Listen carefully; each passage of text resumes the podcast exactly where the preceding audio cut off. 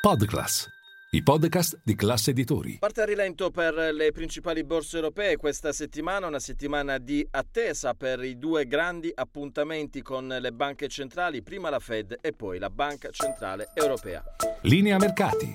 In anteprima, con la redazione di Class CNBC, le notizie che muovono le borse internazionali. Milano cede circa lo 0,40%, ma tiene saldamente con l'indice Fuzimib i 26.000 punti. C'è un titolo che spicca ed è Telecom Italia che guadagna oltre il 4%, bene anche Saipem, mentre tra i più venduti c'è eh, Diasorin. Lo spread si allarga leggermente adesso è vicino ai 190 punti base con il rendimento del decennale che è ben oltre il 4%. Attenzione sul mercato valutario perché l'euro continua a eh, recuperare terreno e adesso è vicino quota 1,09 con il dollaro. Dicevamo i due grandi appuntamenti con le banche centrali, il primo di febbraio la Fed, il giorno dopo la Banca Centrale Europea, ci sono dubbi soprattutto sull'entità del rialzo dei tassi di interesse da parte della Banca Centrale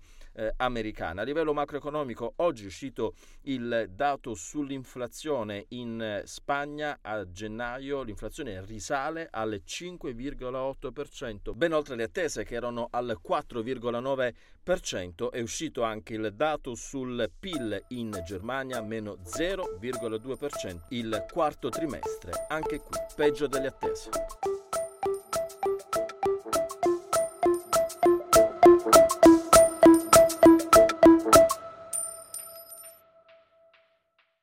Ciao, scusa se mi intrometto nel tuo ascolto di linea mercati.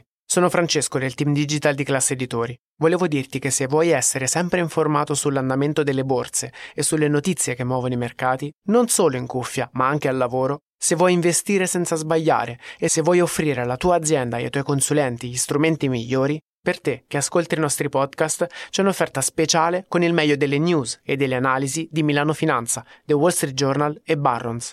Trovi tutte le info nel sommario di questa puntata.